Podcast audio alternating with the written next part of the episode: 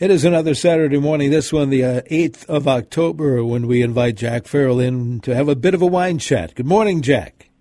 Hi there, Denny. How are you this fine morning? I am doing quite well. It's a nice, fresh morning. Very brisk out there. Yes. Of course, that's a little almost overdue. We've been very blessed. Uh, and that brings to mind when there's a little nip in the air, of course, I think about hunting. And everybody asks me from time to time, how do you pair a wine with your uh, hunting results? And that's really kind of simple. Wine and game pairing has been going on for centuries, and it really isn't very difficult to do at all. Uh, game is a little different than raised beef or uh, raised poultry, etc. Uh, it's going to be tougher. It's hard to cook uh, and get it so it tastes good. I mean, I, I've been in hunters' homes where they cook something up and they're very proud of it, and actually it was so tough you could hardly chew it. And uh, so, when you're cooking the uh, the game, in this case, say let's say venison, you want to make sure it's nice and moist and tender. And unlike raised beef, there isn't very much fat in it. In fact, I always thought it was very interesting statistic that bison buffalo has less fat in it than turkey does. I mean, it just blew me away, but it happens to be a fact. Uh, when we think about wine and game, let's talk about deer a little bit. And that whole family, moose, caribou, and elk, are all in the deer family. And then you think of what does venison go with? Well, venison goes with so many things. A lot really depends on how you're going to prepare that venison. Uh, if you're cooking the backstrap or the tenderloin of venison, and you want to cook it just like a beef tenderloin, nice and rare, uh, and uh, everybody may think, "Oh God, it's wild. You can't have it rare." Yeah, that's the best way to enjoy it, really. And if you want to make a sauce for it to make it more palatable, you can certainly do that. Uh, any other parts of venison need tenderizing, and believe me, one of the best tenderizers in the entire world is a bottle of red wine. It, uh, it tenderizes uh, everything it touches, and uh, it's so good if you have a good marinade to put on that. And then when we're talking about preparation, say you're doing venison chili, you wouldn't want the same wine as you're going to have with that lovely backstrap with a, a nice mushroom sauce. Uh, no, you'd, you'd want something perky to have with that uh, venison chili. Uh, a Zinfandel might be very good, like Windstorm Zinfandel would be very, very nice. Now, antelope is another type of game altogether. It's more related to goats than deer, and uh, it has a sage flavor. So when you uh, are cooking antelope, you want to bear that sage flavor in mind. And like I say, it, it's a nice, big, robust meat, and therefore a big, robust wine should go with that. Uh, you know, the pairing basics are, are simple. Red wine generally is the best with any kind of wild red meat, uh, deer, elk, caribou, moose, etc. Uh, venison is uh, the most popular, so let's sort of just stick with that. You want uh, kind something in the red wine that's smooth on the palate and would blend nicely with that, as well as complement it. So a lot has to do with how you're going to prepare whatever that dish is. And as I said before, antelope is a little like goat. It has a sage flavor. So you know what isn't bad with that is the Sangiovese from Italy. That Sangiovese grows all over Italy, but the best Sangiovese, in my opinion, comes from the Tuscany region, and uh, you can get a Brunello di Montalcino very nicely. Another uh, wine that would really go extremely well with uh, antelope, if you had it, is uh, that the poor man's Amarone. Uh, it's really a nice wine and uh, just simply delicious. It's got big body, so it could stand up to uh, that uh, preparation, and it's called Amicone. Amicone, and it's not an Amarone, but it's just like one. That's a big, bold wine uh, from the area that gives us Valpolicella and Bardolino, etc uh, and as well as Soave. But uh, we're talking about preparing stuff. Now we we do a lot of goose hunting. Goose is tough as can be. That's a really hard thing to get tender, in my opinion. So, uh, braising it in advance of cooking it is very important.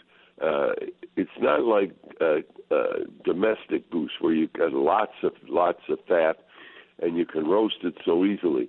A wild goose is pretty hard to roast because uh, it has so little fat in it, and you have to keep basting it. A lot of people will put bacon atop of wild goose uh, for the fat from the bacon, baste it as well as moisturize it a little bit.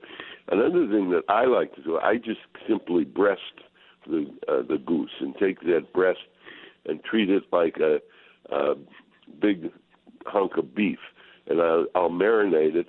And as I said, there's no better marinade than wine because wine is such a good tenderizer. So when you take that goose breast and you marinate it in a bottle of red wine, uh, and uh, any you know red wine is uh, very nice with that. But what you really want is a big red wine. This is no time, or when you're cooking game or even marinating game, uh, to be waltzing around with light red wines. You want something that's assertive. Uh, wines from the northern Rhone Valley, such as Crozes-Hermitage, which are pretty much heavy to Syrah grape. Syrah, California Syrah, is a wonderful wine to have with any type of uh, goose, in my opinion. And like I said, I my brother always makes goose jerky, where he slices it and then leaves it in the oven under a very low heat after he's marinated it and that and that goose breast jerky is some of the best jerky I've ever had. But then we come to other game like dove, grouse, quail, partridge, etc., uh, and of course pheasant. You know, you might want to try something like a white Rhone, uh, a Viognier. There's one called uh, out there called La Forge Viognier, which is one of the best. Viognier is a wonderful story, and someday we should just talk about it. But it's had a remarkable comeback in the 60s. There were less than five acres planted in all of France, and today there's hundreds and hundreds because Viognier has made a comeback. It's a wonderful white wine that's a very big white wine and would go perfectly with any of those aforementioned uh, things like grouse, quail, partridge, and and of course pheasant, and also with those same game birds, a light red like a Beaujolais would be very good, or a Southern bone uh, from Burgundy, or even a, a Pinot Noir from Oregon uh, would go very very nicely because uh, game needs an assertive wine, something that's going to jump up and say, "Hey, notice me here," because otherwise the game will overpower everything else. And so picking a wine to go with that game is just terrific. Uh, here's something, you know, unfortunately, Merlot has gone in and out of favor. It's coming back a little bit. But most Merlots have uh, kind of a little chocolatey, spicy flavor to them that I think lends them, lend themselves to certain game. I know we very often at home have buffalo burgers where we use ground bison instead of hamburger uh, to make the burgers. And always Merlot seems to go so very, very nicely with that. Uh, if, if you're fortunate enough to have some wild boar, uh, I can remember doing this in Germany a long, long time ago, hunting for boar. Uh, and we'd have Italian wines and, of course, German wines because we were in Germany. And they all seemed to go so well with it. The boar was prepared uh, two or three different ways uh, and served in courses. And uh, the last course, which was the boar tenderloin, was served with a big Italian Barolo. Barolos come from the Piedmontese area of Italy. That's the part of Italy that's up in the Alps, the foothill of the Alps. And uh, some say it's the best wine in Italy. Its reputation uh, is the wine of king and the king of wines. But it is a big, powerful wine. And while it's made today, so it's a little bit more addressable and drinkable in its youth. When I started out here, you'd have Barolo. You couldn't drink one of them till they were at least 20 years old. They were so tannin, and and oh, I almost forgot rabbit. Uh, rabbit's not too gamey. Everybody says it tastes like chicken, and that's kind of true. It, it's lean, sweet, it's light, and therefore you would want a lighter red wine to have with rabbit, in my opinion. Again, it depends on the preparation. Most rabbit uh, dishes are stewed, so uh, the red wine goes very, very well with it. And like I said, the important thing is the sauce. And I love to monkey around with sauces and marinades and things like that.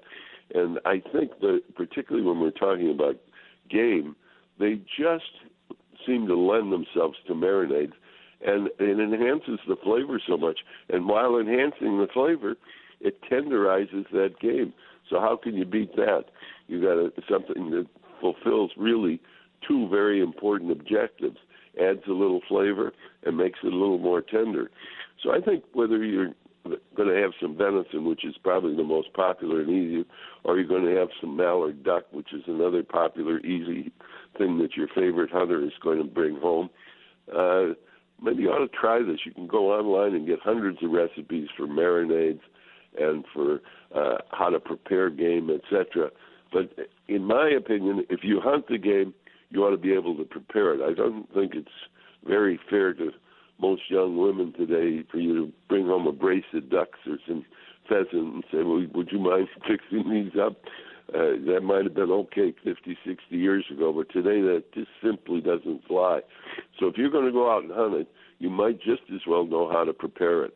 And like I said, when you consider any kind of game dish, whether we're talking fowl or hoofed, uh, you really want a wine that is going to be assertive without being overpowering everything, and you want a wine that'll do that double duty, tenderize it as well you you've got very red, flavorful meat, so you want a very red, flavorful wine. And uh, like I said, whatever you're going to prepare, uh, it's really more fun, I think, uh, to prepare it than it is to shoot it. Uh, I'm a little biased there. I love shooting them, but I also love eating them. And I'm telling you that if you prepare it with some good Italian wine marinade or a good French wine marinade, or even a uh, wonderful, say, California marinade made with uh, that Winstock, Zinfandel, for example, you'll be very, very pleased because the pairing is very specific.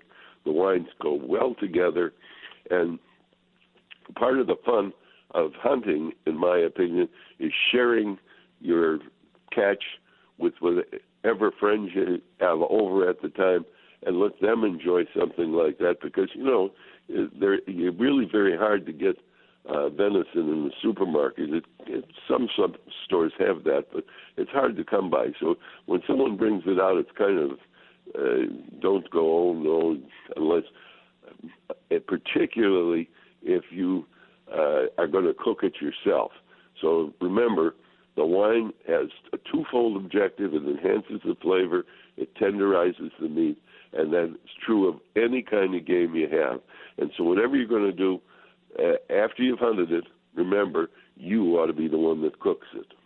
And this is a great time of the year to visit any one of the Haskell's locations, right, Jack? Yes, it, they can pair any wine with any game dish. They're experts at it. So stop in any one of the ten Haskell stores and ask them for a little help. And you know what? They'll help you pick a wine that just will not break the bank. And don't forget, right now, we're in the midst of our fabulous fall sale. We have over 50 BOGOs. That's simply you buy one, get one free. And there's 50 of those BOGOs, and it's incredible. All the wines, every wine I've mentioned here, you could buy on a BOGO almost at Haskell's. There's a Haskell's near you where you can save big dollars on wine. Haskell's in Bloomington. There's a Haskell's in Excelsior. In Faribault, right off at 35. The Maple Grove Super Cellar is not to be missed. 22,000 square feet of wine. Haskell's in downtown Minneapolis with free parking. Minnetonka, Plymouth, St. Paul's, Highland Village, Stillwater, White Bear Lake, and Woodbury too. And if you can't come into Haskell, go to Haskells.com. And don't forget, we do deliver. Village, Stillwater, White Bear Lake, and Woodbury too. And if you can't come into Haskell, go to Haskells.com. And don't forget, we do deliver. Let's uh, talk again next week, Jack. You know, Denny, I'm going to look forward to that. Jack Farrell from Haskell's.